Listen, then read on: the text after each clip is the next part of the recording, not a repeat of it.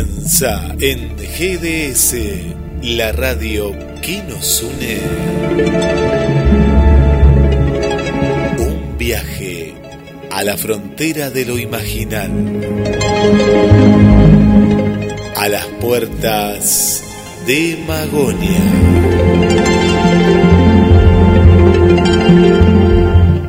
Cada semana te invitamos a viajar, descubrir y conocer mitos, historias y misterios.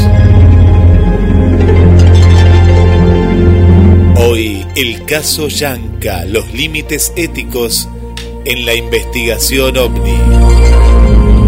Diálogo con Lorena Ciarrata y Luis Pacheco. Prepárate para disfrutar y compartir un nuevo viaje.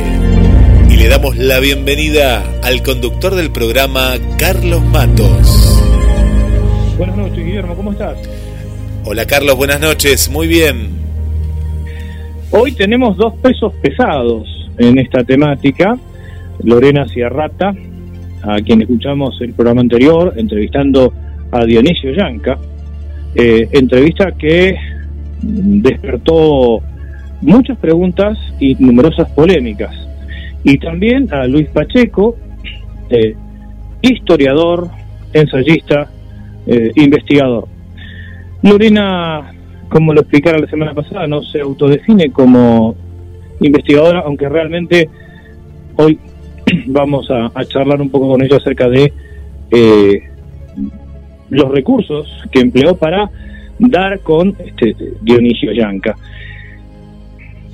Lorena va a recordar eh, el caso para quienes no pudieron escuchar el programa de la semana anterior. Pero acá lo que nos importa es hablar de los límites éticos en la investigación.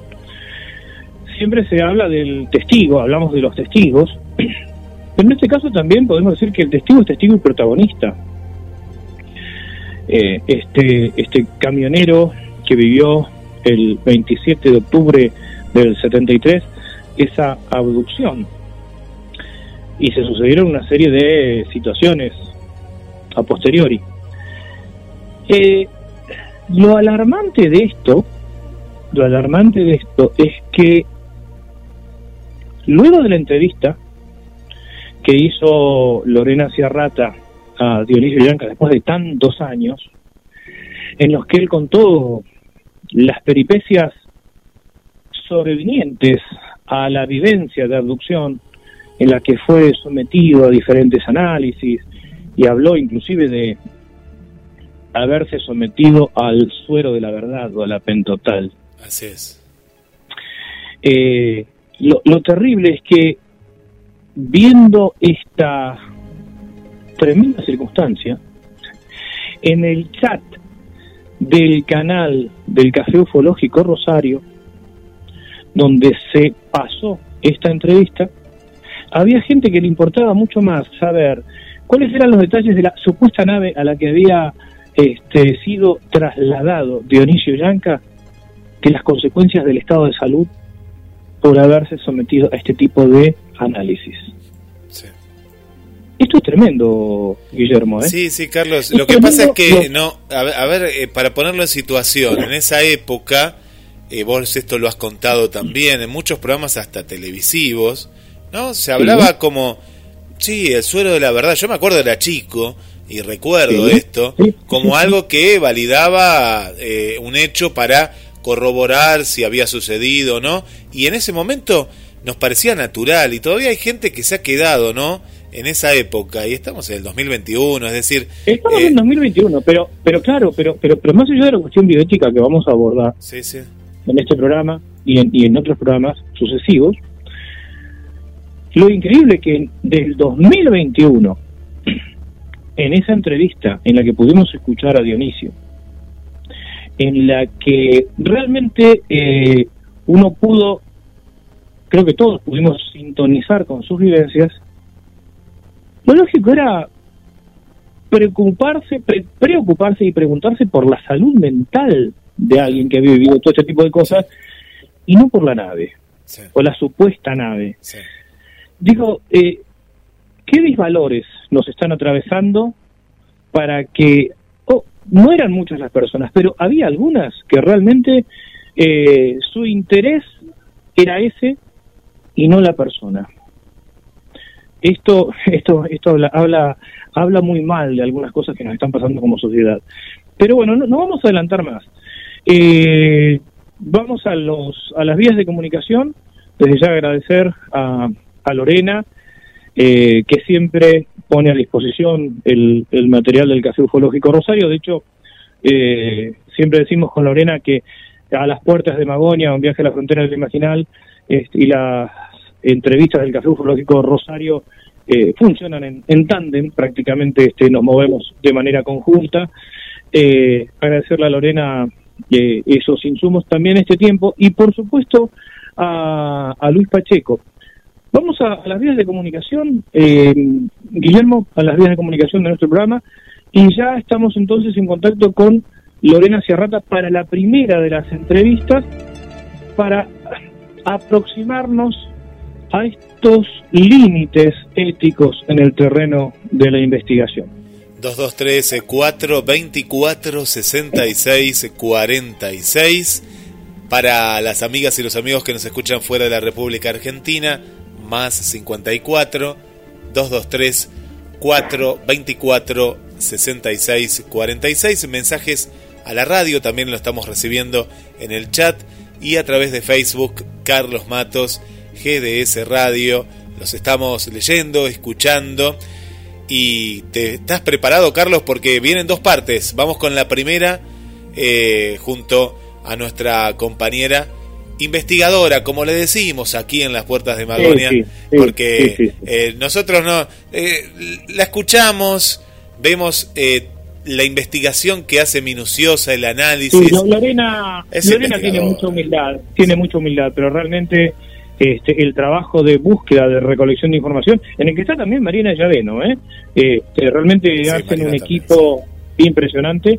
Así que bueno, ya nos, eh, nos vamos a la entrevista con, con, Lorena Ciarrata eh, y después, bueno, charlamos un par de, cosas y, y nos comunicamos también con nuestro amigo Luis Pacheco, otro columnista, ya a esta altura es otro columnista más de nuestro programa. A las puertas de Magonia, esta vez con Lorena Ciarrata desde Rosario.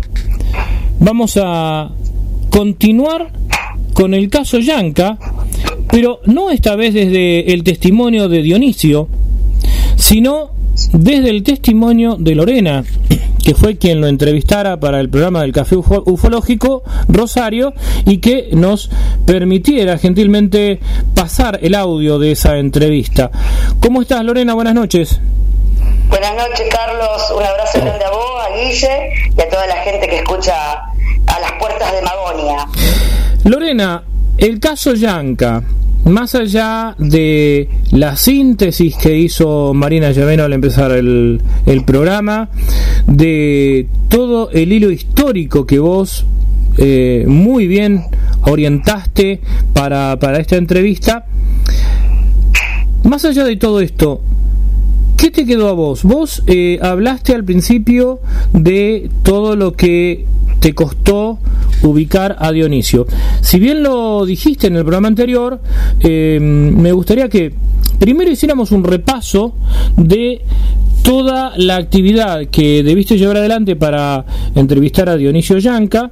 Debe ser uno de los casos, el caso Yanca, uno de los más conocidos de la ufología argentina a nivel internacional y que ha generado polémicas, bibliotecas divididas, como dicen los abogados, eh, y alguna que otra grieta, pero en el medio de esa grieta hay una persona, hay un nombre, hay una, una historia de vida, de, de, de crueldad también, vamos a decirlo así.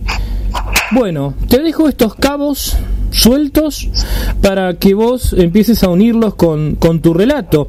Así que recapitulemos un poquito y compartinos primero cómo fue que em, se te presentó la posibilidad de entrevistar a Dionisio Yanca y todo eh, el periplo que recorriste que en esto me permito decir que vos estás haciendo realmente periodismo de investigación eh, para poder llegar, a, en este caso, al testigo. Y después vamos a hablar si es testigo o protagonista o si cabe esa división.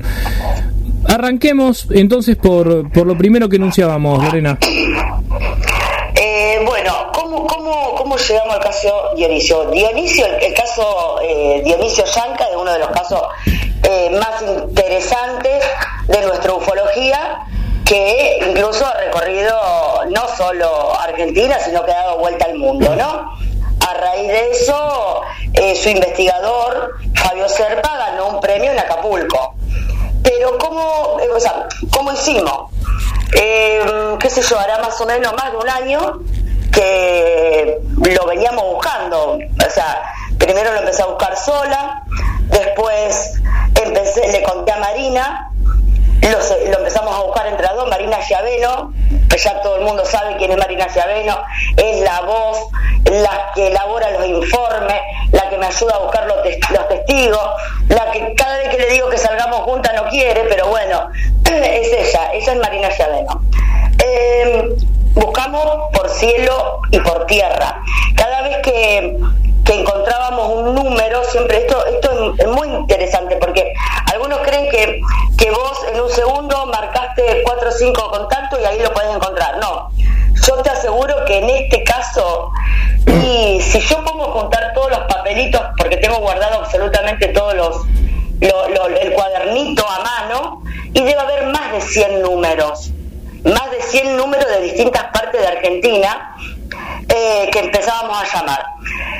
Hasta que, bueno, la, búsqueda nunca cesó. Lo que hacíamos, había momentos, es que decir, bueno, hagamos un parate, 10 días, esperemos, que, surja una idea nueva para no ir siempre, o sea, porque esto tiene que ver también con, con dejar caminar la imaginación de nosotros, porque un, contacto te puede aproximar a otro y tenés que dejar eh, variar eh, esa imaginación que uno se cree que, interviene lo lúdico en esto también. Ahora, Lorena, Lorena, pero pero pero déjame que te que te haga una, una pequeña pregunta. Dentro del mundillo ufológico, eh, había quienes sostenían que Yanka había muerto hacía varios años. Sin embargo, vos seguiste buscando. Y, en eso justo te quería hacer hincapié. Eh, yo tenía la versión de que Dionisio había muerto, ¿no? Pero no sé por qué, pero seguimos buscándolo, seguimos buscándolo, seguimos buscándolo. En un tiro me llama Néstor Berlanda y me dice, che, me hicieron una nota para un medio de, del sur y resulta que hay un periodista que tuvo contacto con Dionisio. Eh, conseguíme el teléfono, papá, bueno, me consigue el teléfono, hablo con este periodista, eh, ahí me afirma que está vivo. Pero la nota era del 2013 y no hubo nota tampoco, porque Dionisio después lo cuenta en el programa. este muchacho, este periodista, pudo encontrar el lugar donde trabajaba en ese momento y de esa manera, el, uno de los empleados donde laburaba le, prestó, le dio el teléfono de Dionisio, se pudo comunicar con Dionisio, pero Dionisio no dio notas. Eh, entonces seguimos buscando, pero desde el 2013 hasta ahora pasaron también un montón de años. O sea, son ocho años. Son ocho años. La versión de que estaba muerto seguía. Pero bueno, seguimos, seguimos, seguimos, hasta que un dato que encuentra Marina, un dato que fue muy importante, eh, cuando me lo pasa, me lleva a un determinado lugar, ese lugar me lleva a otro lugar, ese otro lugar me lleva a otro lugar, y ahí, de una u otra manera, sin, no voy a decir de qué manera, porque esto sigo conservando. No, no, no, además corresponde, corresponde al secreto profesional, por supuesto. Eh, más allá, eh, eh, claro, más allá de que yo no soy una profesional del periodismo, ni mucho menos, soy apenas una charlatana, como quien dice, pero sí sigo respetando porque hay datos que no lo sabe nadie. O sea, solo Marina y yo. Eh, y así fue como un teléfono, el último teléfono, me, me condujo directo al teléfono de Dionisio. Cuando marco, vos sabés que los lunes míos son de mucho trabajo, y era un lunes igual, era un lunes, y no aguanté y, lo llamé. Y le pregunté, le digo, ¿vos sos Dionisio Yanca? Sí. Le, y le conté quién era y qué quería. Y bueno, y ahí empezamos a hablar hasta que él accedió a charlar con nosotros. Así fue el periplo. Llegaste a Dionisio fue a fuerza también de, de, convicción, de corazonada y de, y de mucha paciencia. Y además de hacer una, una búsqueda minuciosa, recopilando datos y descartando otros datos. Cuando te comunicaste con Dionisio, sí. Eh, ¿Cuál fue tu percepción en esas primeras conversaciones? Te hago esta pregunta porque mm, vos sabés que, eh, y sabés mejor que yo, eh, las divisiones que ha producido este caso, y no vamos a, como vos bien remarcaste, no vamos a juzgar en este caso al testigo, que para mí es testigo y, y protagonista también, sino cuál fue tu percepción directa acerca de la, la buena fe en transmitir lo que él vivió?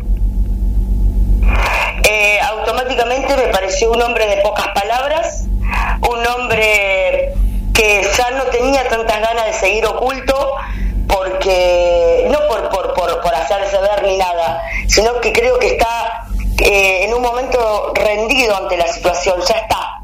Lo sentí de esa manera, eh, no con deseos de hablar, pero tampoco con deseos de ocultar. O sea, me encontraste, me buscaste por mucho tiempo, que él mismo lo dijo. Bueno, ¿qué querés saber? Esta es mi verdad. Eso fue la primera sensación, que para lograr luego esa grabación que hicimos, pasaron varias, bastantes llamadas, pero eso fue lo que transmitió del primer momento. Ya no tener más ganas de esconderse. Y en, el momento inicial de, de, esas primeras entrevistas, esos primeros encuentros, a, a la fase propiamente dicha de la entrevista, ¿hubo alguna variación en tu percepción o notaste que era siempre el mismo Dionisio? Del primer momento, eh, yo, yo, más que llamar la entrevista le digo charla, porque bueno, siempre lo hablamos a este tema vos y yo. Yo le digo charla porque para hacer una entrevista hay que tener una, una capacitación mínima de, de algo y yo no la tengo. Para mí son charlas. Eh, jamás. Siempre el mismo tono de voz, siempre la misma tranquilidad eh, y la misma angustia a la vez.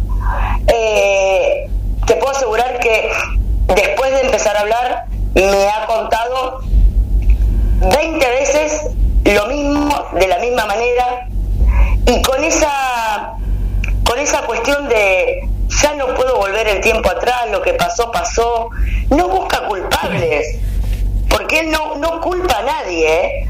O sea, si vos, si eh, te escuchó la charla con Dionisio, él no culpa a nadie, él ya está, le pasó pero la pasó mal. Cuando vos decís no culpa a nadie, te referís eh, no tanto a la, a la abducción o a la vivencia de la abducción, sino a todo lo que sobrevino en el terreno de la investigación. La abducción o la, o la experiencia de Dionisio, creo que eh, lamentablemente, incluso para nosotros que no, por lo menos para mí que me gusta el tema del fenómeno ovni, en el caso de Dionisio Yanca, quedó totalmente tapada. O sea, lo, lo, lo que le pasó quedó en décimo lugar con, eh, contrastado con lo que le pasó con lo que sobrevino en su vida ah. con lo que sobrevino o sea eh, claramente Dionisio quedó entrampado en dos posturas antagónicas llevadas al más alto nivel y, el, y Dionisio no fue víctima de los extraterrestres. Dionisio fue víctima de los terrestres y me hago cargo de lo que digo. Vamos, vamos a detenernos acá.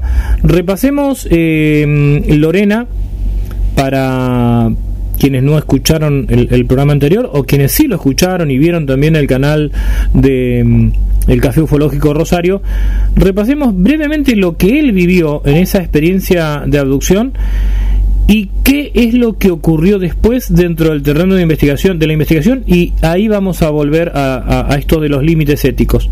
Hagamos un poquito de historia. Él sale de, la casa de su tío en Bahía Blanca, agarra la ruta 3, sale tipo 12 de la noche, 12 chirolita, porque la, hijita de ese tío eh, era chiquita y era muy pegota con él. Entonces, cada vez que él se iba, se ponía a llorar la nena. Entonces, eh, crearon que la nena se duerma y se va.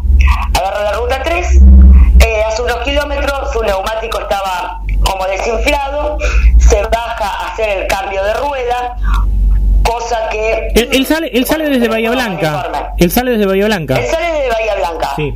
Esto fue a kilómetros nomás, en la ruta 3. Él sale de, estaba en Bahía Blanca, en la casa de su tío. Eh, para a, cambiar el neumático, una luz grande lo encandila, automáticamente se ve rodeado de lo que él denomina tres seres, dos hombres y una mujer, lo toman como de, del hombro, pero de la camisa, de la remera, le pinchan en su mano, él siente que se eleva, él y esos tres seres se elevan, se meten dentro de un aparato o nave, porque él, yo te digo como él lo denominó. Sí, sí, como él lo cuenta. lo denominó el otro día en el programa. Como él lo cuenta en el programa. Que por eso eh, eh, para mí fue su verdad. Porque ahí estábamos escuchándolo a él.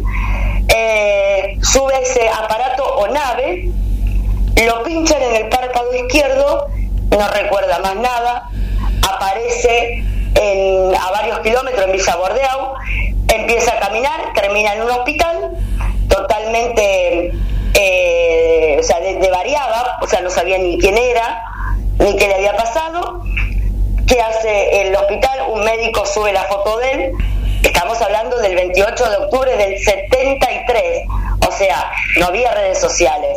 Entonces en el canal de, de Bahía suben la foto de Dionisio y preguntando si algún familiar se podía hacer cargo de este señor que era un NN y automáticamente, bueno, viene a buscarlo su tío, pero en ese momento eh, Fabio Serpa estaba en Bahía Blanca y llega el investigador Fabio Serpa. Y ahí empieza la otra etapa. Bien. Eh, hasta acá el hecho de la abducción o la vivencia de abducción.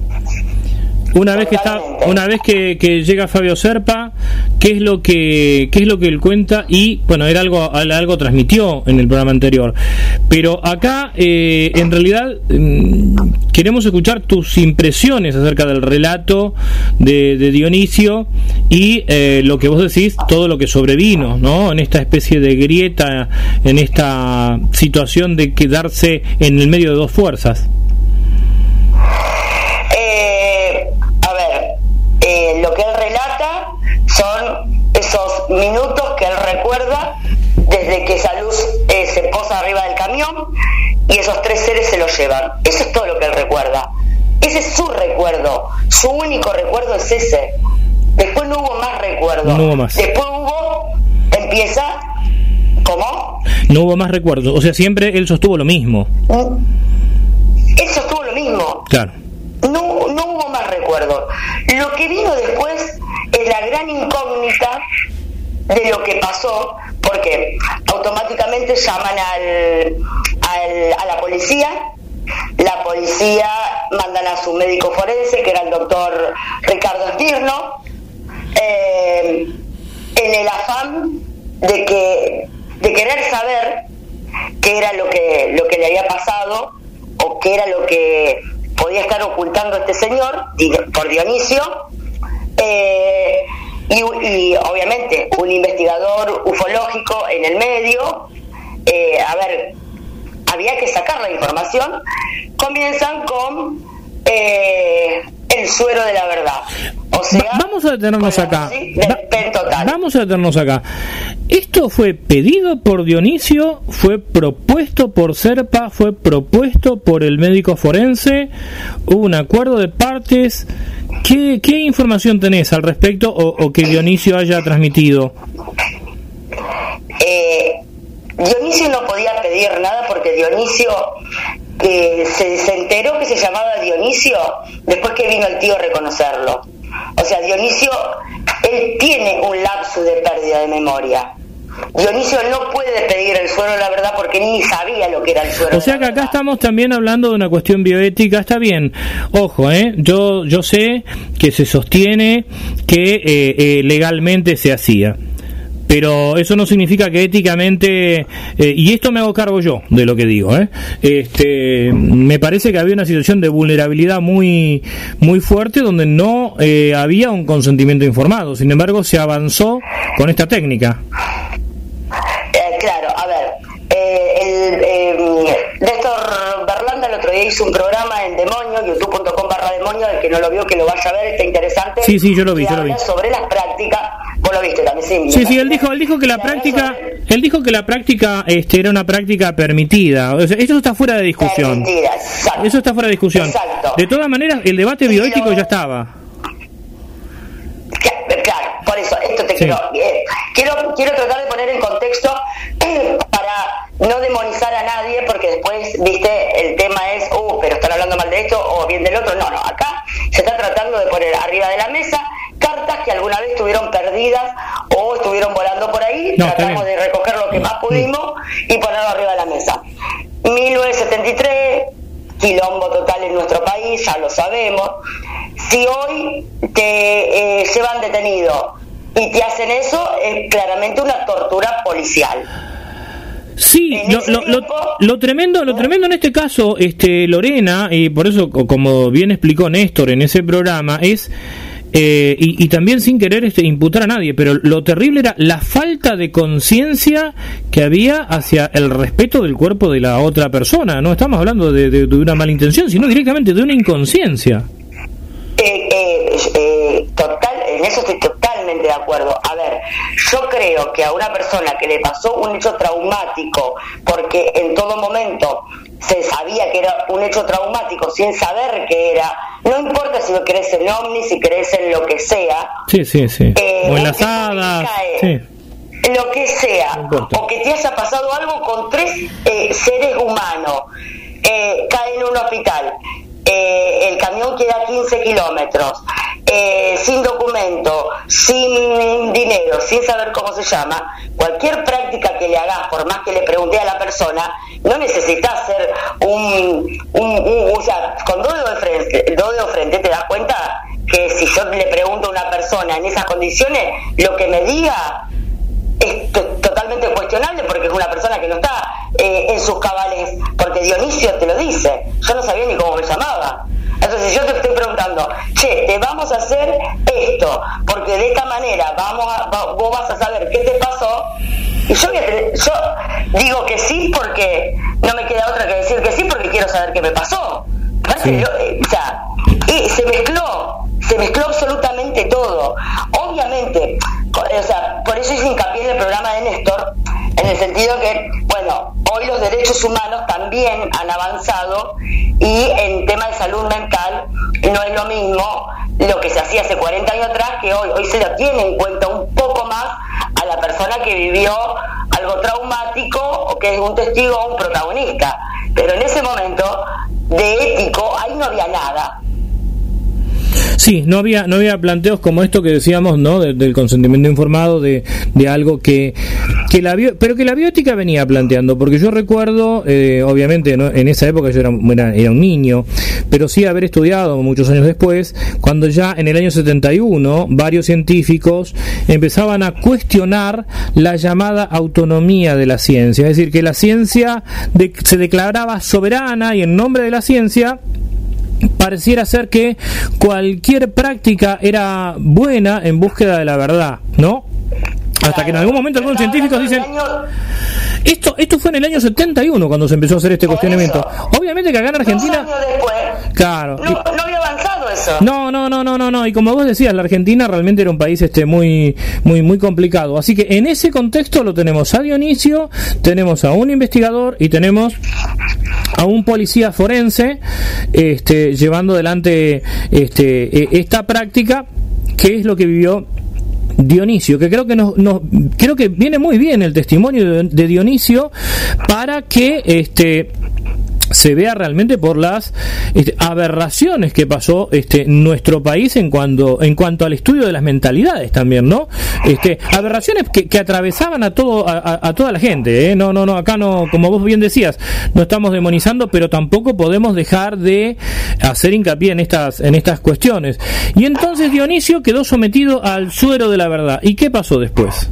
eh, eh, y acá te quiero hacer un paréntesis. Vos fíjate como, de, o sea, tratamos de rescatar un evento ufológico y terminamos metiéndonos en la historia de nuestro país del año 73, lo que se hacía puertas adentro, que se sabía, pero que no se hablaba en el comedor de la casa de cualquier persona. Exacto. O sea, un, un evento ufológico, porque nosotros lo único que buscábamos era un evento ufológico y nos enteramos de que cualquier persona, o sea, no cualquier persona, mejor dicho, sí, cualquier persona que caía detenido y no se sabía con exactitud qué era lo que pasaba, automáticamente un profesional venía, te enchufaba eh, Pentotal para rescatar la historia que vos no querés contar. O sea, sí, sí, sí. Es un eh, contexto jodidísimo. Sí, en el marco, en el marco de la Guerra Fría, en el marco eh, eh, de, la, de lo que después, de lo que se llamaría en su momento la doctrina de la seguridad nacional, este, todo este tipo de, prácticas, ¿no? Donde, por ejemplo, no, no, no podemos desconocer lo que pasó con la AAA, lo que pasó con ciertos movimientos, así que es, exactamente, es imposible, claro y, bueno, la, ufología no, no dejó de estar este, atravesada por, por todas estas cosas. Como vos decías al principio, ya la vivencia de la abducción queda casi en un segundo plano. Acá, este, realmente el protagonista es, es Dionisio de una, de, un, de una serie de acontecimientos que él no podía manejar. Él no podía manejarlo, totalmente de acuerdo. Él no podía manejar absolutamente nada de lo que estaban haciendo con él. Claro. ¿Y, y qué, eh, qué percepción tuviste al momento en el que él te contaba estas cosas, porque en el programa eh, vos con excelente criterio dijiste, bueno, eh, hay, hay cuestiones que no las hemos volcado, no alteramos el contenido, pero no las hemos volcado porque, por supuesto, tampoco se trataba de ver a alguien quebrado, justamente por el respeto a la intimidad. Pero, ¿qué, qué te transmitió en esas cosas que y que me parece muy bien, ¿eh? que por respeto vos no las difundiste, no las pasaste. Eh, a, mí, eh, desde el primer momento que, yo empiezo a hablar con él, pero vamos a hablar puntual de la grabación. En el primer momento que empezamos a grabar, yo tenía un nudo en la garganta porque se notaba un hombre totalmente abatido por aquel recuerdo, un hombre que hacía tres comentarios y se quebraba y que para no quebrarse tenía que eh, oprimir el, corazón, por decirlo de alguna manera, porque eh, oprimía el pecho, porque era un tipo que estuvo quebrado desde el primer momento. Y, vuelvo a lo mismo, en, él, en, la, en la charla que tuvimos, porque muchos me cuestionaron que eh, por qué no hablamos del, del evento ufológico, es que yo lo único que quería que él contara lo que él quería contar en el evento ufológico no le trajo ningún trauma. El trauma se lo trajeron los humanos, no los extraterrestres. Por eso vuelvo a decir lo mismo. Entonces, yo dejé que contara lo que podía y lo que quería. Traté de llevarlo por algún camino, pero no me importaba a mí que contara eh, eh, lo que a mí me iba a servir o mi curiosidad. Lorena, eh, yo quisiera decir algo y, como expresé con anterioridad, me hago cargo. Realmente es muy despreciable la actitud de la gente que le importaba eh, el evento ufológico eh, sin tener en cuenta el sufrimiento y la destrucción de una persona. Creo que habla muy mal de esa gente. no sé quiénes son, no me interesa, pero creo que si, este, si hacemos foco en algo que es totalmente irrelevante, de olvidarnos de, olvidándonos de, de la persona, persona, bueno, eh, directamente, este, este, como dice un amigo, cerrame la dosis sin postre, ¿no? Nos vamos. Me parece que este, mm, si hay gente dentro del terreno de la ufología y de la investigación que te hizo ese reclamo, creo que haría muy bien en irse a otro lado. Eh, es que sí, es tal cual como te lo estoy diciendo. O sea, eh, lo, lo, peor que por ahí, si, cuando si me lo hacen a mí al reclamo y me llaman y me lo dicen a mí, mm, puedo contestar el tema es cuando lo cuentan en otras personas que, bueno, sabemos que esto es un círculo y va y viene, ¿no? Pero había, había eh, gente más interesada en ver qué le pasó en la nave, cómo era una nave, qué aparato había, qué botón se tocaba, cuando el tipo te está diciendo que solo se acuerda de esos 15 minutos, lo que vino después, no lo recuerda y todavía... Eh, la, eh, la primer eh, uno de los primeros llamados, algo que me, conmovió y, obviamente que le dije la verdad. Es que él todavía quiere saber qué le pasaron esos 15 minutos. Y yo le dije, Dionisio, yo no sé si alguna vez alguien te lo va a decir. Yo estoy segura que no. Yo no sé si alguna vez te lo va a decir. Lo único que podés llegar a encontrar es saber que lo que te pasó a vos le pasó a otra persona y coincidir con pares pero no que alguien te vaya a decir qué pasó esos 15 minutos, porque es imposible. Lorena... Es imposible. Bueno. No, sí, sí, sí, sí, sí, sí. No, no, y, pero eh, asimismo eh, hay gente que, que sí, que quiere, quería saber más detalles de, del evento ufológico cuando lo que tenía para contar lo, lo traspasó, su dolor traspasó el evento ufológico. Claro, y acá, acá me parece que es bueno este, detenernos, y ya para ir redondeando esta parte del programa, ver cuáles son los límites éticos que tiene el campo de la investigación, porque evidentemente quienes hacían estas preguntas eh, no tendrían ningún empacho en someter a este tipo de vejaciones a una persona que tuvo una vivencia por el estilo. Le interesa más la descripción de una nave, partiendo del preconcepto que se trataba de una nave, que la salud mental de un individuo. Es realmente peligroso. ¿Qué lección deja el caso Yanka para las generaciones actuales de investigadores? Eh, para vos, eh, Lorena? Eh, yo no sé eh, qué, puede causar en los demás. yo tampoco, como siempre digo, yo no soy investigadora, no pretendo serlo, no me interesa la investigación ufológica desde el lado de lo que buscan algunos, saber de dónde viene el fenómeno y demás.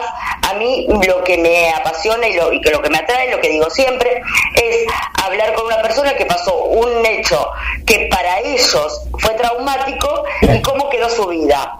Entonces, ¿cuál es el límite?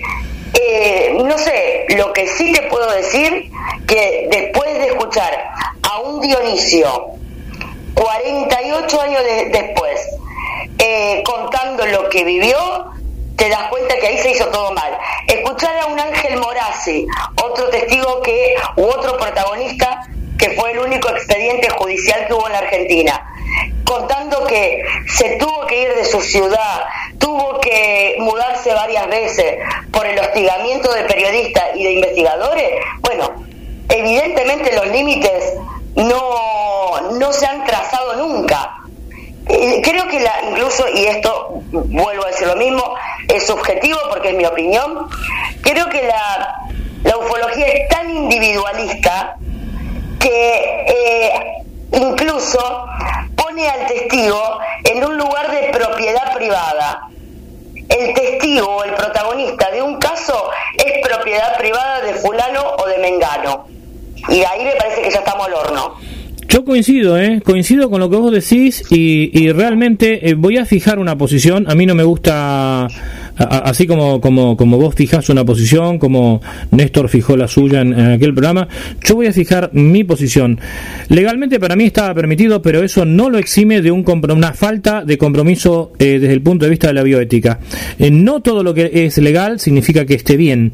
Eh, me refiero a, a una reflexión donde ya se venía planteando la cuestión de la inviolabilidad del cuerpo. Entonces, coincido totalmente con Néstor que era legal, con lo que vos también planteás, que, que sí, era legal, pero no necesariamente este, para mí, ¿eh? por lo menos, alguno podrá decir que bueno, tal vez es un espejismo histórico, eh, pero me permito decir que yo hice estos cuestionamientos inclusive en una charla que hemos tenido informal en el año 91, en el primer, en cuando se funda la RAO, en un, en un café al lado de la biblioteca pública de acá de Mar del Plata, estábamos enfrente, mejor dicho, estábamos charlando de estas cosas, y yo recuerdo haber charlado con, con Juan Carlos Espadafora y también este estaba Daniel este Daniel este eh, Pericet y yo decía me, parece que ya había una reflexión ética y para mí este insisto mm, eh, era legal era legal pero pero a mí no deja de hacerme un ruido en ese aspecto es lo que pienso yo ¿eh? eh yo lo, lo, resumí en esto era legal se usaba no, lo, no podemos cuestionar eh, el año 73 con el 2021, no lo podemos comparar.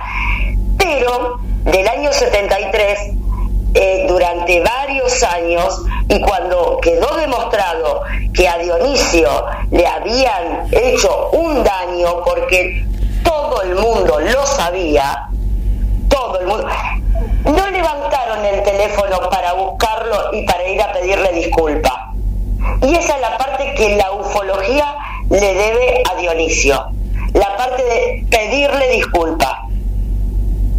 Porque no podés, eh, te equivocaste, o mejor dicho, vamos, vamos a lo mismo, se usaba, era legal, pero después con el transcurso del tiempo vos evolucionás, te diste cuenta que hiciste miércoles a esa persona. Podés los mismos mecanismos que usaste para encontrarlo, podés volverlo a usar para decirle, che, no, ¿cómo puedo pedirte disculpa? sí, sí, algún acto, algún acto de reparación, ¿verdad? Totalmente. Ahí está la diferencia. Si, si, si Dionisio, en su momento, eh, pasado el tiempo y ya sabiendo toda la ufología que había algo raro, si hubieran agarrado el teléfono y le hubieran dicho, che, le pedimos disculpa, pero nadie lo hizo. Sí, de hacer algo. Lorena, muchísimas gracias por, por, esta entrevista. Eh, gracias por, por tu generosidad en cuanto a, compartir el material de, del café ufológico con a las puertas de Magoña, un viaje a la frontera de lo imaginal. Como siempre decimos con Guillermo, ya sos una, una columnista más y una entrevistadora más. Ya estás en el staff nuestro.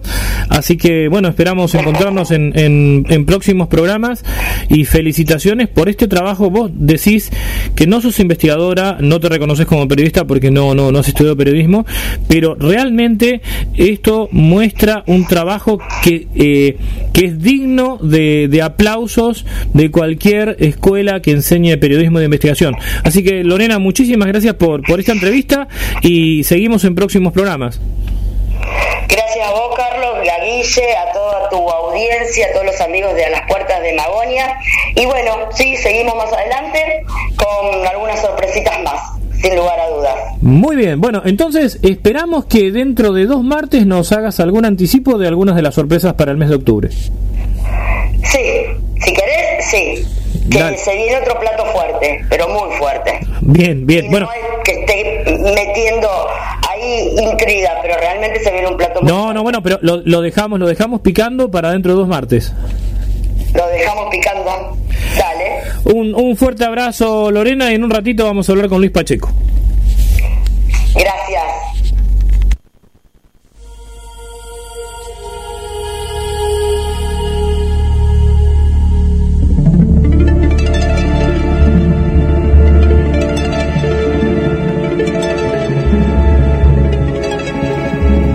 Gracias. Y como recién ahí decía Carlos, sos una, una columnista más del programa. Este caso, ahí estamos compartiendo un, artículo para aquellos que nos estaban preguntando más detalles sobre el caso para poder leerlo, pero ya lo estuvimos analizando la semana pasada.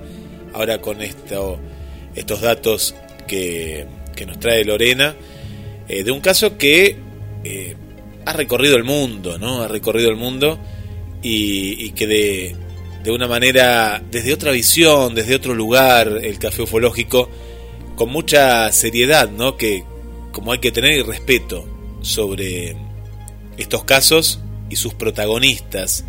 Y bueno, por eso tanta gente se atreve a hablar en el café ufológico por, por esta cuestión, ¿no? De, de darle el lugar que se sienta cómodo, que pueda expresar sus sentimientos y hasta buscando una respuesta, ¿no? Del otro lado que como en este caso se evidencia eh, lo único que, que, se buscaba era el marketing, el hablar de eso, y también si vamos a las circunstancias, ¿no? Eh, en los años que se ha dado, eh, de una manera distractiva, ¿no? La, la, cuestión de decir, hablemos de esto, ¿no? Me imagino en esa época, Carlos, en todos los medios, ¿no? Este caso, como para distraer de otras cosas que pasaban, Sí, sí, seguramente eh, eh, es, que, es que desde ya. Eh, también es cierto que, que mm, la ufología mm, atravesaba mm, por algún momento, ya no era tan incipiente, pero que era utilizada como un medio de, distracción, sí, seguro,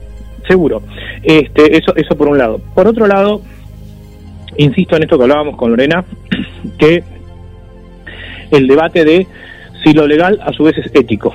Legalmente, fue una discusión, era una práctica que se hacía, aunque yo no estoy tan seguro que esté tan fuera de discusión, ¿eh? Vamos a volver en algún otro programa a ver qué, qué decía la legislación y qué interpretación había acerca de la legislación. Pero lo que me resulta realmente alarmante, Guille, es que, eh, insisto en este otro punto, que lo marcó Lorena también ahí, que año 2021, mes de septiembre, cuando se hizo este programa, todavía había gente que le importó un pepino, por no usar otra palabra, eh, la salud la salud mental de Dionisio Yanca y se quería quedar en la literalidad del relato de que si había habido una nave, como era, qué detalles había. Yo digo, qué, qué desprecio por la persona humana, ¿no? Tal cual, tal eh, cual. Eh, aparte, aparte del sufrimiento, lo que él pasó, lo que Lorena bien marcaba, ¿no? Que el sufrimiento posterior no fue por estos seres de otro planeta o lo que fuere que haya pasado, sino no, no, no, por los experimentos. Lorena también decía seres, seres, claro, decía extraterrestres en un sentido metafórico, ¿no? Tomando, digamos, el relato de Dionisio. No, no, respetando también eso. Pero a lo que voy, el sufrimiento y, y él, vos fíjate que él él sintió una paz muerto, es decir, cuando de pronto se pensaba que en el año 86 él había, había fallecido, eh, me imagino que él habrá sentido una paz como diciendo, bueno, por lo menos durante todo un tiempo, hasta ya que... no me molestan más. No me molestan más, ¿no? Eh, eh, esto es extraño, ¿no? Que la muerte te pueda traer mm. paz en vida. Es una cosa que el asedio y, la, y toda la cuestión, que el volver, y también qué valiente, ¿no? En esta entrevista que escuchamos la semana pasada, de volver a hablar de algo que te hizo mal. Sí, creo que también está, eh, eh, lo, que pasa es que también Lorena este, es una de, las, de esas pocas personas, creo, deberían ser más, pero son esas pocas personas que respetan a rajatabla los acuerdos. De hecho, este, no, no, ha, no ha vulnerado la, la intimidad de, Dionisio Yanca. Pero bueno, estas son las cosas de las que, como decíamos la semana pasada, queremos hablar acá. Para la ufología de Villiquen hay otros programas, ¿eh? No es este. Hay, hay, hay canales de YouTube, este, hay, hay, hay montones de lugares. Este, acá queremos hablar de, de la cuestión profundamente humana y la ufología, en tal caso, cuando tocamos lo imaginal dentro de lo mítico, la ufología, en tal caso, es el disparador para poder este, tomar conciencia de otras cuestiones, como en este caso que estaba pasando en, en nuestro país. Y a ver, ¿por qué el pentotal? ¿Y por qué un médico que pertenecía a las fuerzas de seguridad? Yo dejo estos cabos sueltos nomás para, para, eh, para otros programas. ¿Mm? Como hablábamos, la doctrina de la seguridad nacional este, en toda América Latina. Eh, ¿Por qué esta cosa castrense? Claro, mira, Carlos me hizo acordar este análisis que desde los primeros programas, de los primeros viajes de las puertas de Magonia, vos haces esta relación, ¿no? A ver, época tal, plato volador con remaches, época tal, tal cosa, época tal, un general que baja de un, de un general, un, el ejército, y vos, qué increíble, y también este caso tiene todos esos elementos, todos, en la época y el elementos, ¿sí? claro, y fíjate toda la información que creo que las nuevas generaciones pueden recoger a partir de esto, que es mucho más rico que la cuestión puramente imaginal, este, que no sé si algún día se resolverá, pero en tal caso creo que lo que más importa es, es esto otro. Vamos a continuar ahora con, con, Luis Pacheco, ahondando un poquito más en esto de em, los límites éticos de la investigación OVNI, como los límites éticos de cualquier otra investigación. Yo digo, ¿por qué muchos ufólogos se creen con derecho a saltar cualquier límite ético. ¿Quiénes son? Para saltarse cualquier límite ético. Hay otros que los respetan, ¿eh? De hecho, recuerdo que, por ejemplo, Carlos Ferguson, vos debes acordar acá en los congresos, eh, uno de los premios eh, que se otorgaba en los encuentros de la RAO era el, eh, el premio de la calidad humana, donde justamente se trataba de valorar esto, ¿no? El respeto al, al, al testigo, al protagonista pero pero bueno, creo que eh, este caso, que seguramente lo vamos a redondear eh, en el programa próximo, este, y, tal vez algún otro programa más, eh, nos permite tener una radiografía y una película de las grandes locuras que vivió nuestro país. Locura no es un término muy técnico, pero creo que es gráfico. Así que repetimos las vías de comunicación, Guille, y, ya vamos a la charla con Luis Pacheco. 223-424-6646. Mensajes a la radio, es el chat que, interactuamos todas las semanas en las puertas de, Magonia. Vamos a mandar eh, rápidamente un saludo para, para Vanessa y familia que nos están escuchando. También para Paula, muchas gracias desde Capital Federal, TT desde México, Adriana desde aquí, desde Mar del Plata, Raquel Fernández, que siempre ahí nos está acompañando desde la zona de Lanús, Esther, atentamente escuchando la historia, saludos desde Paraguay, Carlos y, Guille y equipo. Vanessa Vence Cariños, Carlos Matos, concuerdo contigo, hay que ser empático y respetuoso. Saludos desde, desde Chile. Un saludo también, nos manda un abrazo desde Paraguay, Miriam, Marcela, aquí desde la zona del centro. Eh, bueno, agradecemos todos los mensajes y continuamos viajando hoy, viaje doble en A las Puertas de Magonia.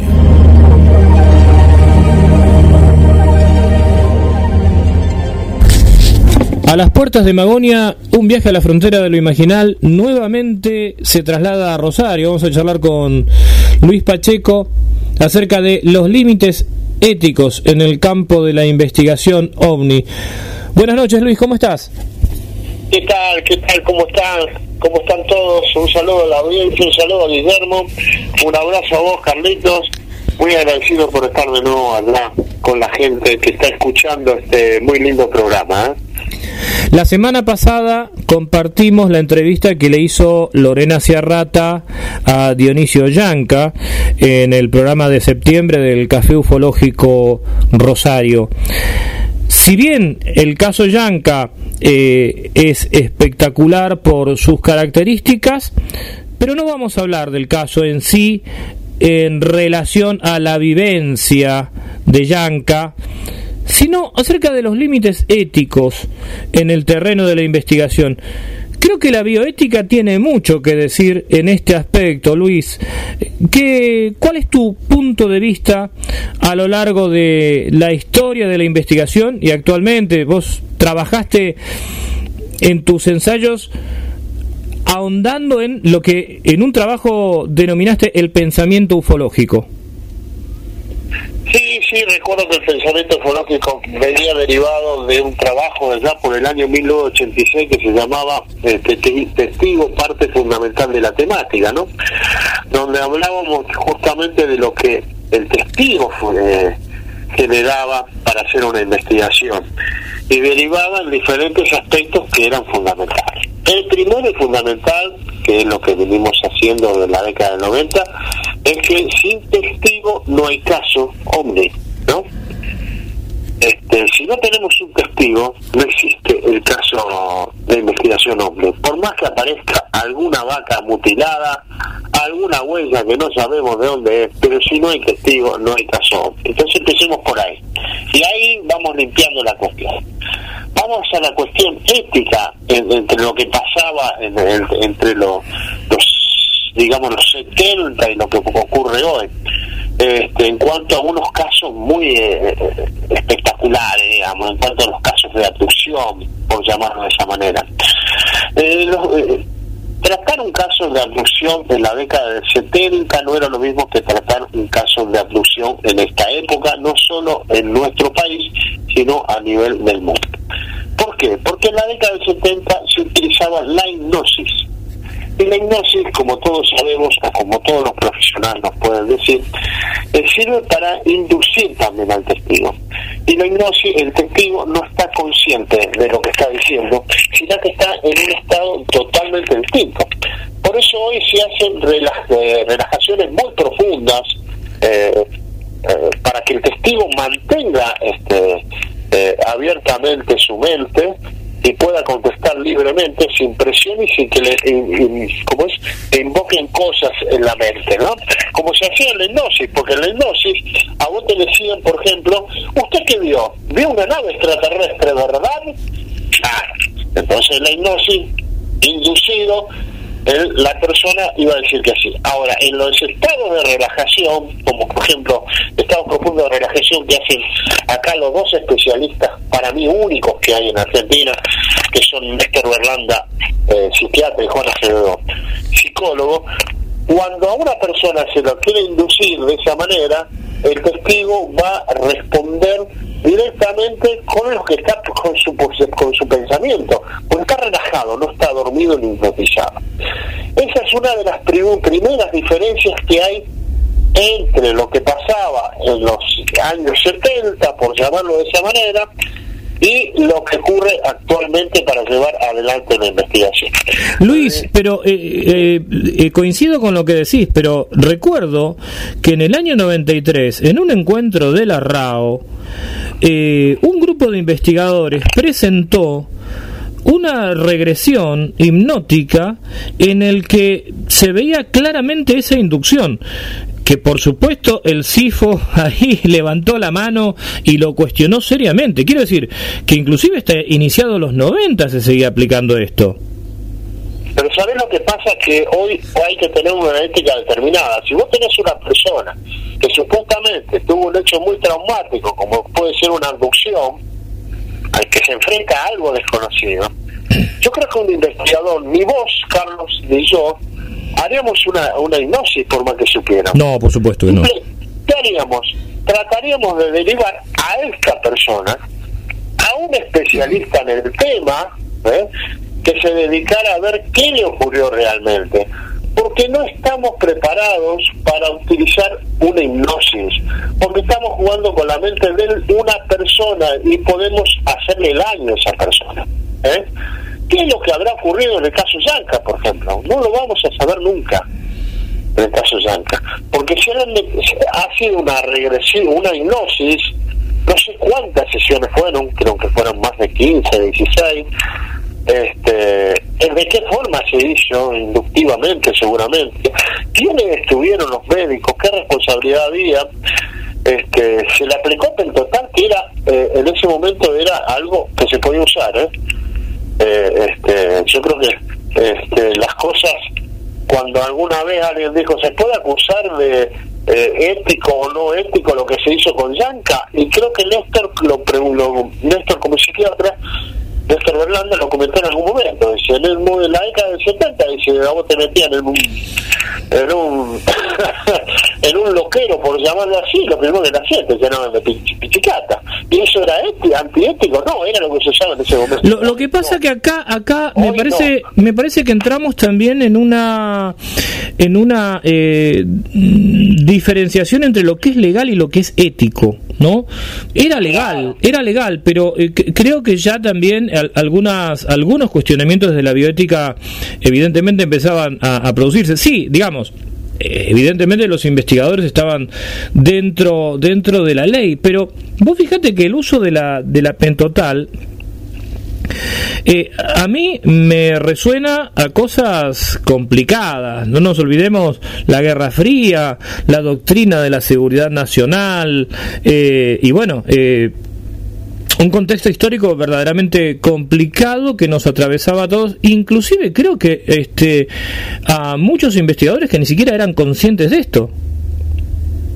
No eran conscientes, ni siquiera nosotros cuando éramos más grandes éramos conscientes de eso, este, porque estábamos muy abocados al, tema en sí.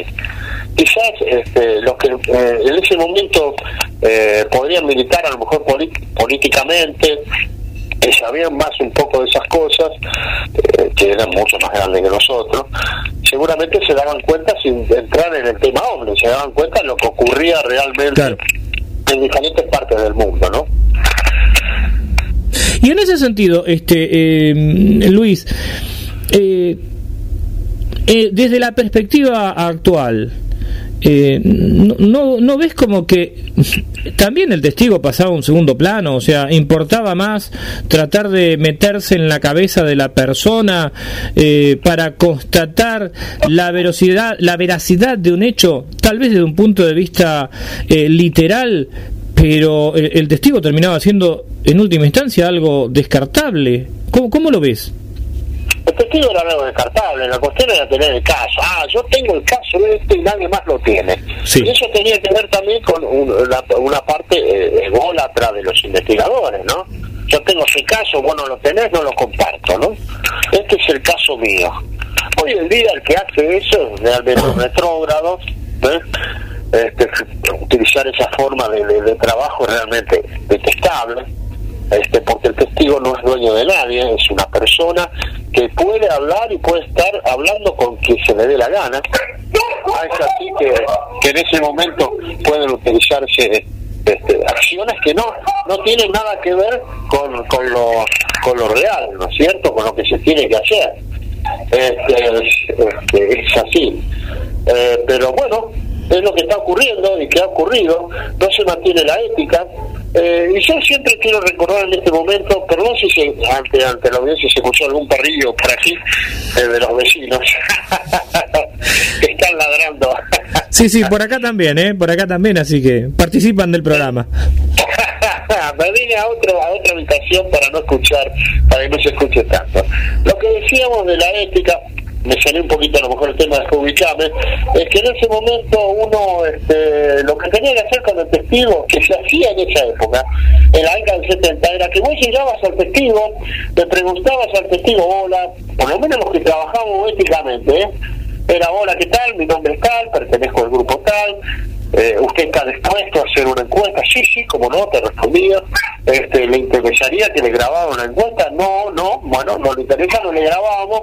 Eh, quisiéramos sacarle una foto. ¿Puede ser? No, bueno, no se le sacaba una foto. Este, y se respetaba, ¿quiere que vemos el nombre? No, no, no ven mi nombre, o sí ven mi nombre. Hoy no, hoy sí me importa tres cornos. Obviamente en esa época había gente también que hacía eso, ¿no? Pero hoy no, hoy sí se puede sacar el nombre, aunque no lo tiene el testigo, sacarle una foto, sacarle una grabación. En su contra lo hacen, pero antes teníamos una ética como investigadores del tema, ¿no? Teníamos, nos respetábamos mutuamente porque nos presentábamos, decíamos quiénes éramos, eh, tratábamos de entrar en confianza con el testigo, pero hoy, insisto, en esa época había gente que también no lo hacía. Pero en esta época es vergonzoso lo que se hace este, con muchos que se creen investigadores y ni siquiera se han ensuciado este, las zapatillas, las botas para entrar a investigar un caso o se hacen regresiones regresiones que ni siquiera este, tienen idea de lo que es una regresión hipnótica, ni siquiera saben este, lo que es la salud, y es realmente vergonzoso escuchar eso, querido Carlos. Si me quiere el tema, no, no, es que, es que, es que en realidad eh, la idea hoy es abordar esta perspectiva dentro del terreno de la investigación, porque en un momento eh, parecía reivindicarse que, que, el fin justifica los medios, inclusive que, que, la persona, que el testigo quedara destruido, ¿no? Eh, yo acá quiero, quiero hacer un contrapunto con vos, Luis. Vos eh, marcás que eh, antes había un poco más de ética. Coincido con, con, que hay gente como, como los grupos este, de los que vos este, formaste parte de un inicio en el que había un respeto al testigo. Pero creo que si nos ponemos a revisar es impresionante la cantidad de eh, testigos que han sido eh, abandonados a su suerte, que hoy, bueno, eh, nos encontramos con, con, con, el hecho de que tanto Néstor como, como Juan han acompañado este, a Juan Oscar Pérez, bueno, ahora el, caso, el caso de Dionisio Yanca, pero en muchos casos, este, valga la, la reiteración, los testigos también han sido abandonados después de haber sido después de habérselos exprimido para determinadas publicaciones. Los testigos eran descartables, ya te lo digo, te lo dije antes, eh, eh, que lo que interesaba era el caso. Estamos hablando de casos importantes, de, que eh, cuando hablo de casos importantes entre comillas, pero si en casos de, de abducciones o de contacto con seres, entre comillas lo de los seres, de una evidencia realmente este, extraordinaria que al testigo le pudo generar este, un hecho realmente sorprendente y algunas veces un trauma, pero eso no se tenía en cuenta en esa época. Y los testigos, eh, como decimos, eran abandonados. Y hoy llama la atención, hoy llama la atención, como también lo comentó en su momento Néstor, eh, que haya gente que salga a hablar este, qué hablan con Pérez y de Yanca cuando ellos jamás se ocuparon de esos casos y gracias a, Diego Viegas y a Néstor Berlanda se encontró de nuevamente a, Juan Pérez y gracias a Lorena del caso ufológico de Rosario se encontró a Yanca cuando nadie se ocuparon. ¿Cómo? ¿Qué pasa ahora?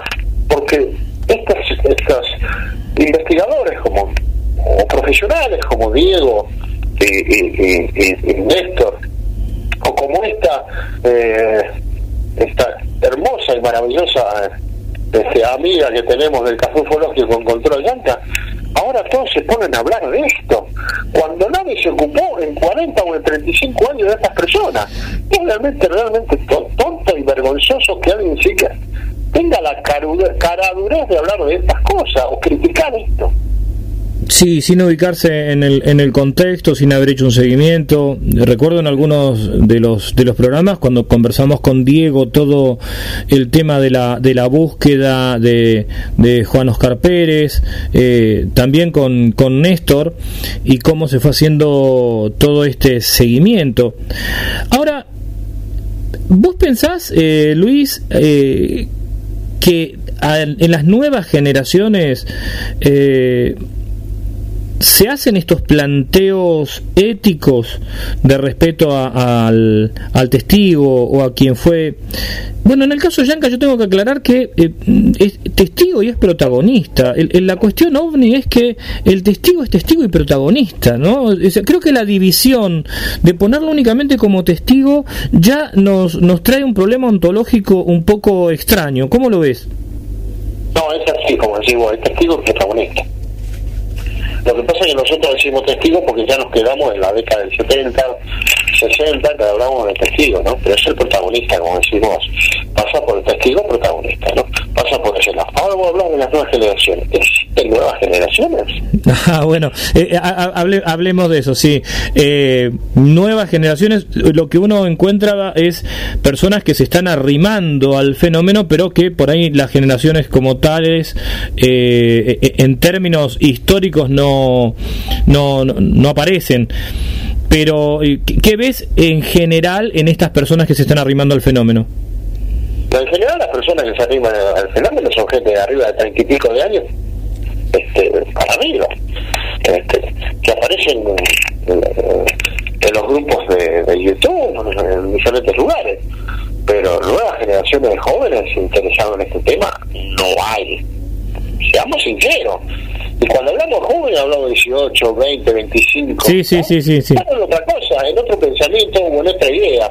Sí. Este, no menor o mayor, sino eh, eh, con- a lo mejor con un problema de pensamiento del cambio climático, ecológico, que en ese momento nosotros a lo mejor lo teníamos, pero en menor grado, pero esta gente está más involucrada en ese tema, ¿no? Sí vemos la gente de 35 y 40 que le interesa el tema, pero lamentablemente la mayoría de esa gente no son investigadores, son todos creyentes. Este, eh, voy a hacer ¿cómo es?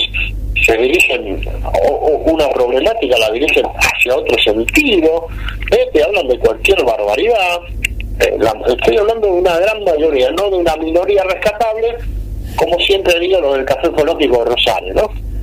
Eh, Con Lorena a la cabeza. Estoy hablando de otro tipo de gente. Y aparece gente vieja en el tema, vieja entre comillas, hablando de lo mismo de hace 50, 60 años, hablando de cómo es de los de los eh, el gobierno, el ocultamiento del gobierno, no es ocultamiento del gobierno, estamos hablando de años 50 de esto. Por eso la ufología jamás avanzó, jamás siguió, y por eso Carlitos con el CIFO nosotros nosotros nos fuimos alejando de lo que era la ufología tradicional. ¿Qué hacemos? Entrando y salimos dentro de lo que es la ufología tradicional. ¿Para qué? Para, para, para apoyar a ciertos amigos, estar hablando del tema este, eh, pero en realidad nosotros no, no tenemos nada que ver con la ufología clásica.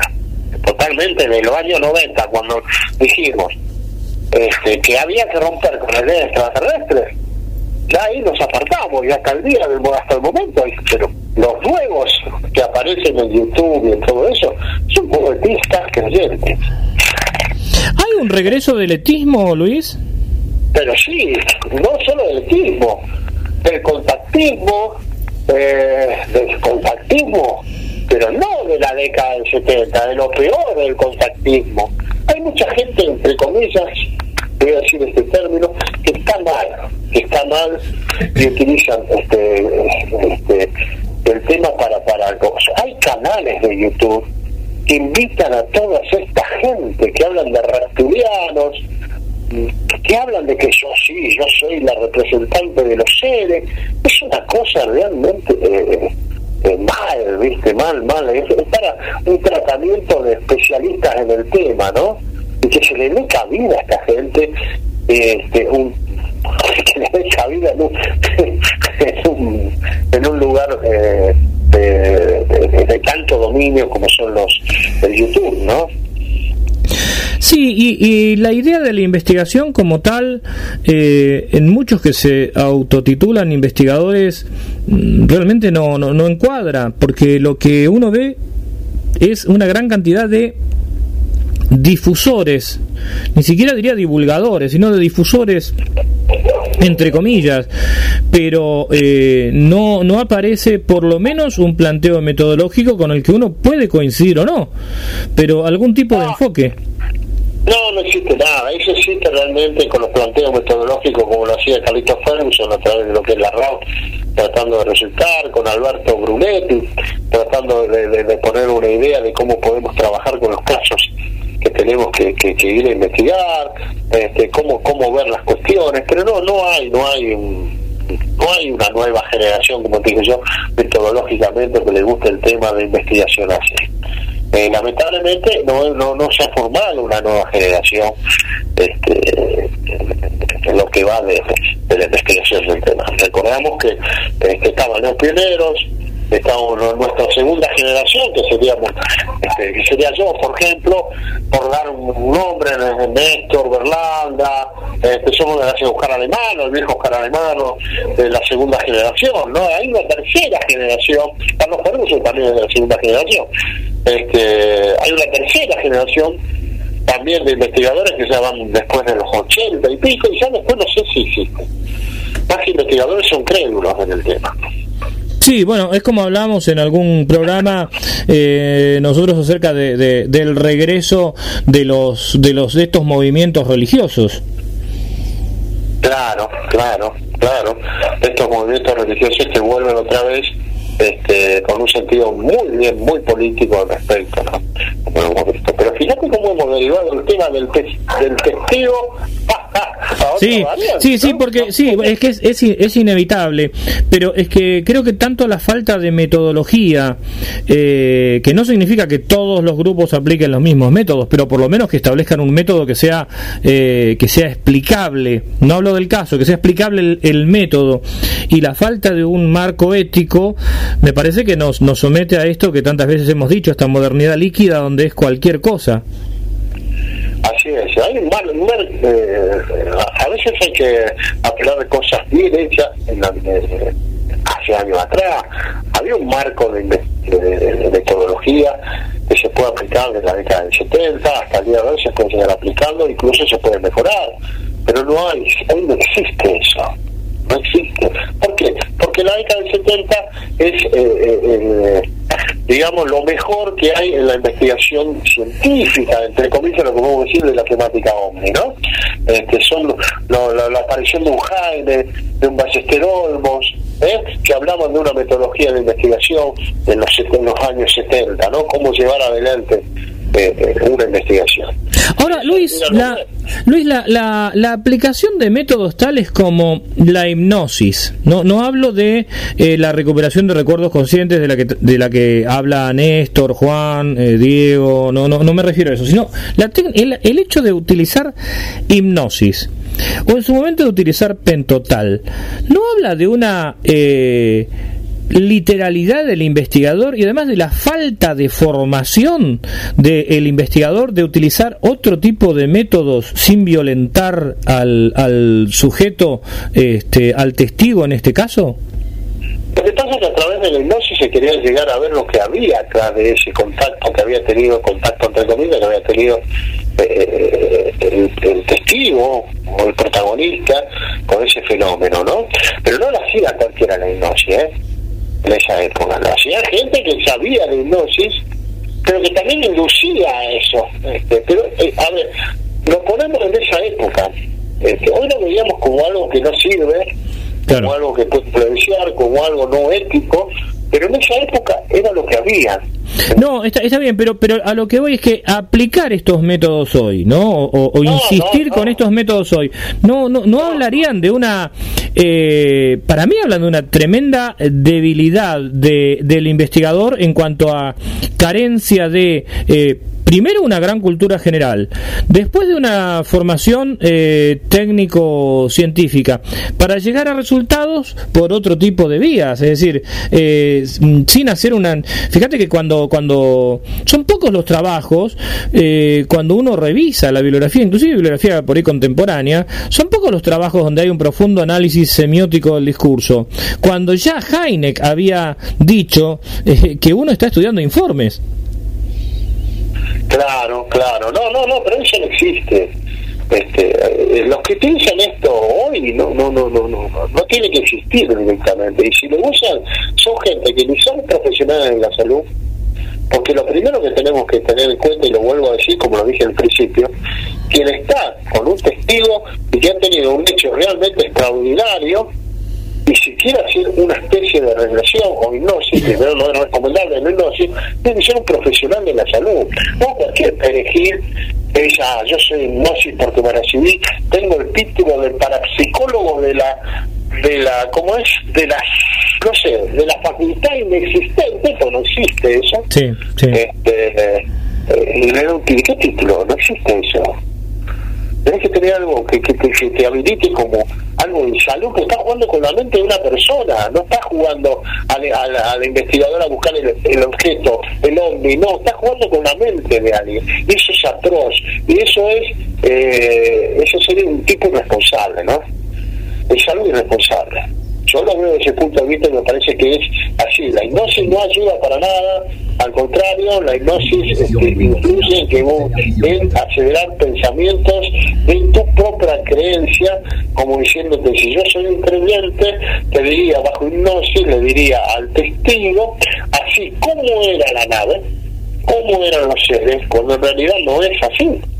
Sí, sí, ya estás, ya estás partiendo de la base que se trata de una nave, se trata de, de navegantes de, esa nave. ¿Y, ¿Y qué futuro tiene eh, la investigación ufológica en nuestro país? ¿Cómo lo ves? Yo creo que la investigación ufológica clásica, no solo la investigación en este país, sino como en el mundo, no tiene, no tiene ningún progreso clásica estamos hablando, ¿no? Sí, sí, sí. no, eso, eso, eso, eso desde ya. Pero eh, avisorás algún este horizonte más allá del CIFO, eh, salgamos del tema CIFO o de o de otros planteos eh, de otros lugares. Eh, avisorás que haya algún alguna movida eh, que haga por lo menos crecer este campo de investigación. Yo creo que el único puede ser una, una movida a través de lo que puede ser el resentimiento de Raúl en el campo de investigación, a través de Carlos o a través de Alberto Brunetti. De ese estilo estoy hablando, ¿no? Eh, después a nivel internacional hablamos de, de, Caravaca, eh, por, por, denominar a alguien, ¿no? Claro. Este, y ya no vamos a otros, ya después ya no vamos a otros niveles como Jack Vale o otra cosa. sí, ha, sido además una gran noticia el, relanzamiento de Rao. Creo que, que estaba, estaba faltando ocupar ese espacio. Así es, así es. Lo bueno que tenemos también, que resalto, es que tenemos buen café ufológico que trata de rescatar casos, ¿eh? que trata de que nuevas generaciones puedan ver eh, eh, lo que fueron esos casos por lo menos eh, bien ver, oh, existe un caso en Yanca, oh, mira cómo fue. Este, pero yo me río porque hablamos de nueva generación y insisto lo mismo la edad que tienen, ¿no? de treinta y pico de años. Pero vos le preguntás a uno de estos treinta y pico de años, y eso es otra de las cosas, ¿quién era Rivera? ¿Quién era Jaime? ¿Quién era Will Smith? Por nombrar alguno, ¿viste? Y no saben quiénes son. Sí, es cierto, es, cierto que decís, este, más allá, digamos, de, de, de, que uno comparta o no con, con, Antonio Rivera, eh, creo que en, el mundo de habla hispana ha sido un puntal y verdaderamente este, las personas de, entre 30 y 40 que, que se han arrimado a la temática no lo conocen que sean, este, digo, oh, me gusta el tema hombre, entonces llama, oh, mirá, un libro de Platillo Volante, a ver qué dice, oh, Antonio Rivera, qué dice, o Ballesteros, que fue más allá Antonio Rivera, que es un desértico, realmente ha pasado para el otro extremo, lamentablemente Ballesteros, ¿no? cuando fue un, tipo que marcó una forma de, clasificación en el tema hombre, ¿no? Eh, y no sé por qué fue al escepticismo, ¿no? Uno, me parece que uno no tiene que renegar de su pasado, ¿no? Es como decimos siempre, este, ¿vos cómo empezaste la investigación hombre? No, no, yo era creyente en, los extraterrestres, yo era creyente en que nos habían visitado eh, el pasado, ¿eh? me leí tres veces la Biblia entera buscando ovnis, este, hasta que me empecé. ¿Qué edad tenía? 17, 18. Sí, todos hemos hecho un recorrido eh, más o menos parecido, claro. Pero hay tener tipo de 30, 40 años que sigue hablando de lo mismo sigue hablando que, que nos visitaron antiguamente, renegando eh, de, nuestras culturas ancestrales, ¿no? O siguen hablando de los seres que nos vienen a visitar. Sin, darse cuenta que no deja de ser un terrible ataque, por ejemplo, a los pueblos originarios y al desconocimiento de su cultura, y, además no dejan de ser apologistas de, este, de lo neocolonial, eh, sin, ah. sin advertirlo. Ah. El otro día leímos ahí, yo puse en Facebook ahí que un café ufológico de Rosario eh, mandó la investigación, café ufológico de Rosario, y solo acá, que no tiene nada que ver, buscando en el sur las razas cangrejianas, ¿eh? de cangrejos. Una cosa, un delirio, pero terrible. Y eso sube, y hay gente que lo lee y lo consume. Es realmente vergonzoso. Eh, este, esta gente no tiene ni, ni, ni idea de lo que está hablando este, para mí, mucha gente esta que está mal, YouTube ha servido para, las redes sociales han servido para que aparezca gente que, que está mal y, hablan de eso. Este, no soy yo un profesional de la salud para, para decirle que están enfermos, ¿no? Simplemente digo que están mal, nada más. No puedo llegar a asegurar otras cuestiones. Este, pero hay muchos delirios realmente. La raza cangrejiana, de Nautilium no han hablado. No, me llama la atención, sí que no salió nada. De Nautilium no ha salido nada. No, y de Surum tampoco, ha quedado ahí en el margen Surum también acá en, el Paraná. Sí, ya, ya, irán, ya irán apareciendo seguramente. Sí, sí, sí, están con los reptilianos nuevamente, viste, una cosa que viene de la década del 90, viste, algún un invento que se hizo en los 90. Este, y siguen con eso. Y las nuevas generaciones, hablamos de las nuevas generaciones de edad, 20, 25, también, ¿viste? Sí, están no y claro. ¿Y a quién se va a acercar? Y encima le damos de comer a los escépticos, ¿eh? a las comisiones, pseudo comisiones que investigan eh, este, el fenómeno, este, diciendo, claro, son todos delirantes, y involucran a toda la gente que les gusta el tema, lo involucran y lo meten todo ahí adentro, ¿no? Sí, sí, sí, a personas que han dedicado que han dedicado su vida a separar la paja del trigo, a tratar de aclarar de, qué se trata todo esto, y como vos decís, eh, se, les da letra este, a, las comisiones que tienden a, derribar y a descalificar, inclusive a, a, a personas que han vivido cosas complejas y, y a tirar abajo trabajos también.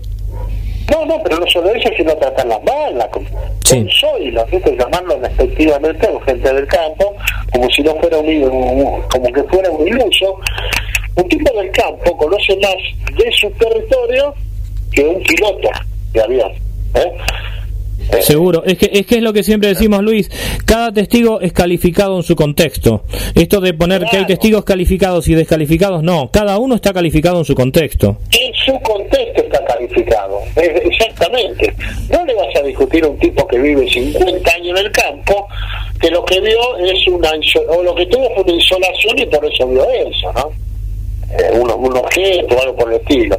O confundió una, una, una carpa con con un objeto, ¿me Una cosa, pero lo más ridículo que hay. Sí, totalmente. Bueno, Luis, hemos hecho una, una recorrida por eh, la cuestión ética en el pensamiento ufológico y esperamos encontrarnos muy pronto para seguir tocando estos temas acá en A las Puertas de Magonia. Así es, así es, hay muchos temas para recorrer este, en, en esta temática que nos deja, que nos ha gustado siempre, ¿no? Sí, eh, sí, y vamos a vamos a volver sobre sobre algo que eh, está ahí eh, en un proceso de incubación que esperemos que se desarme. vamos vamos a volver sobre esto porque no deja de ser preocupante que son estos movimientos autoritarios encubiertos bajo la mascarada de, de, la ufología. Vamos a vamos a volver sobre esto, Luis. Me parece que es fundamental traerlo nuevamente eh, y compartirlo con la opinión pública. Perfecto, Carlitos, perfecto, cuando vos quieras. Entonces. Muy bien, Luis. Bueno, un gran abrazo para toda la gente de, Rosario eh, y el agradecimiento por tenerte ya prácticamente como un columnista de A las Puertas de Magonia, un viaje a la frontera de lo imaginal. Nos encontramos pronto, Luis. Gracias, gracias. Un saludo a toda la audiencia de Manuel Plata que Vamos a ver si podemos ir este año a Mar del Plata, después de tantos años que fuimos allá por, empecé a ir ya en el año 89 hasta el 2003 fuimos. Toda esa temporada fuimos yendo cada dos años a los congresos de RAU, a los congresos que hacía este Carlito Ferguson, eh, esa hermosa ciudad que, aunque aunque le parezca mentira, a mí me gusta más en invierno en verano. No es si está loco este tipo. No, no, no, no, si a mí me gusta el invierno. Hemos tomado unos lindos mates con Juancito Acevedo en un día muy frío, apenas llegábamos del colectivo, nos sentamos al lado de la playa tomando unos mates y hacía un frío de loco. No me pregunté por qué, pero el mar a mí siempre me ha traído. Bueno, Coincido, coincido con vos, Luis. Eh, creo que a muchos Mar del Plata nos gusta más en invierno, es así, es así. Bueno, esperemos tenerte pronto por acá, este, en invierno y en verano. Además nos debemos un asado hace bastante tiempo. Así, un abrazo a todos, un abrazo a la audiencia, un saludo a Guillermo. Nos estamos viendo, Carlitos. Saludos.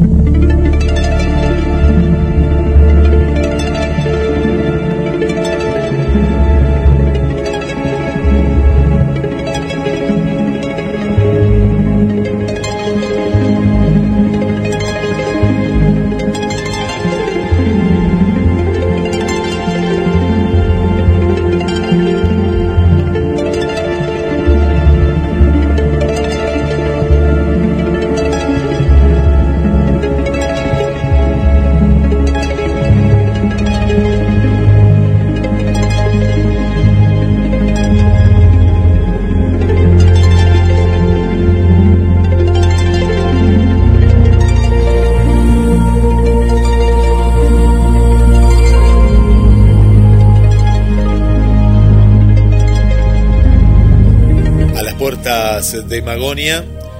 Informe doble y lo que quedó de este, de este tema, analizado por dos especialistas,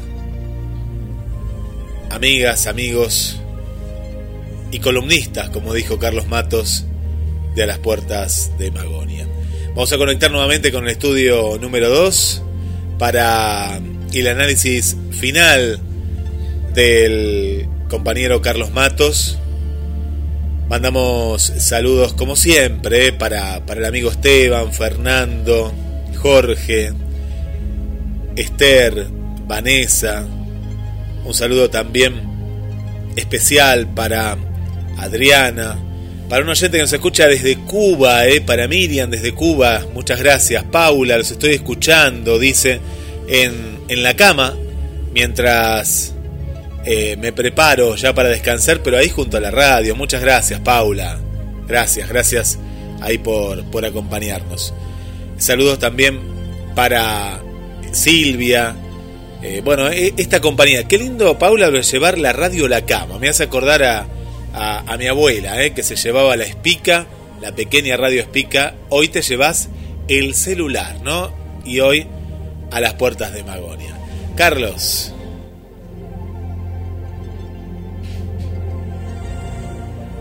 Carlos, estamos ahí en el estudio número 2. No, me parece que no, no, lo tenemos al amigo, al amigo Carlos. Bueno, eh, sigo mandando saludos a ver si nos podemos conectar junto a, Carlos Matos para, para, el cierre. Y no, nos han dejado tantos interrogantes, pero con qué claridad, ¿no? Con qué claridad. Y, y me quedé, ¿no? Con, con lo que Luis Pacheco eh, decía, ¿no? Esto de jugar con la mente humana, ¿no? Cuando eh, se juega de manera experimental, ¿no? Y, y me, me, he quedado con, esa reflexión, ¿no? Qué, qué peligroso, ¿no? Jugar con, con la mente humana, Carlos. Sí, sí, Guille, ahí estamos solucionando un pequeño problema de... No, no hay problema, no hay problema. Es terrible, es terrible. Eh, eh, ¿Sabes qué? Lo que hablábamos con con eh, con Luis, con lo hablábamos con vos, inclusive fuera de, micrófono, lo hablábamos con con Lorena. Jugar con la mente humana y después no hacerse cargo. Después no hacerse cargo. Pareciera que importó más en, en este caso, en el caso de Yanka, en algún otro caso también. Parece que importó mucho más la espectacularidad de un caso decir, este caso es mío, como bien planteaba Lorena, como si las personas fueran propiedad de algunos investigadores. Y después, si esa persona quedaba perturbada, ya está, a nadie le importó. Eh, eso me parece que es importante eh, volver a ponerlo sobre el tapete eh, y mostrar este lado oscuro de la investigación ufológica.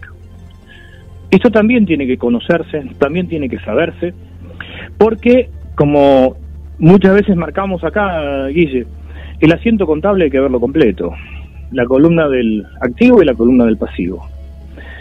Eh, hemos escuchado numerosos relatos, mucha ciencia ficción, mucha bibliografía en la que eh, se sometía al testigo protagonista a, a, a pentotal, a determinadas eh, eh, terapias, entre comillas, algunas llevadas por gente irresponsable, a la hipnosis.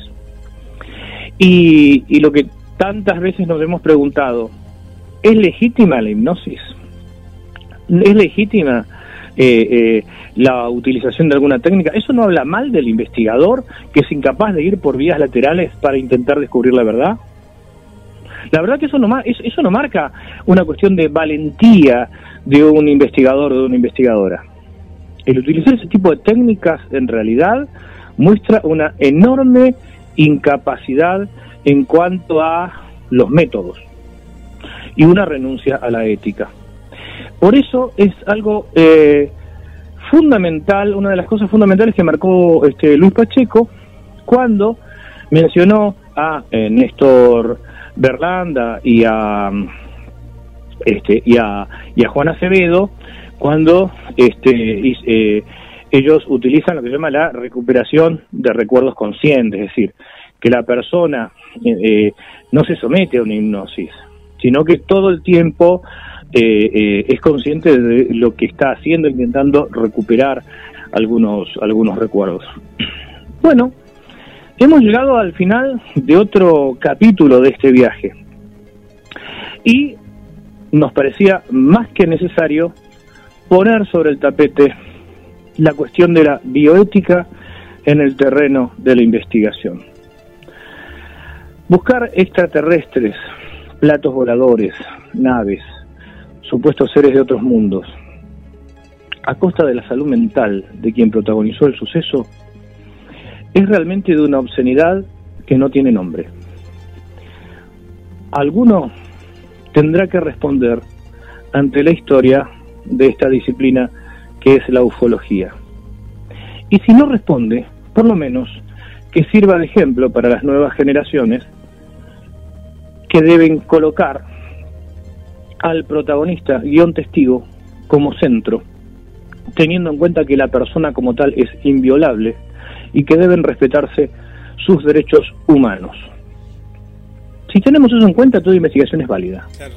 Pero si nos desviamos un ápice de esta cuestión, realmente pierde legitimidad cualquier trabajo, cualquier investigación y, por supuesto, cualquier disciplina que desplace a la persona como el centro que debe ser tenido en cuenta, protegido y dignificado. Así que bueno, Guille, nos, nos vamos despidiendo hasta el martes próximo, que va a ser el primer programa del mes de octubre. Así es. Esperamos haber hecho una, una contribución desde otro lugar, mostrando también un lado oscuro dentro de la investigación ufológica. Esto da para más, ¿eh?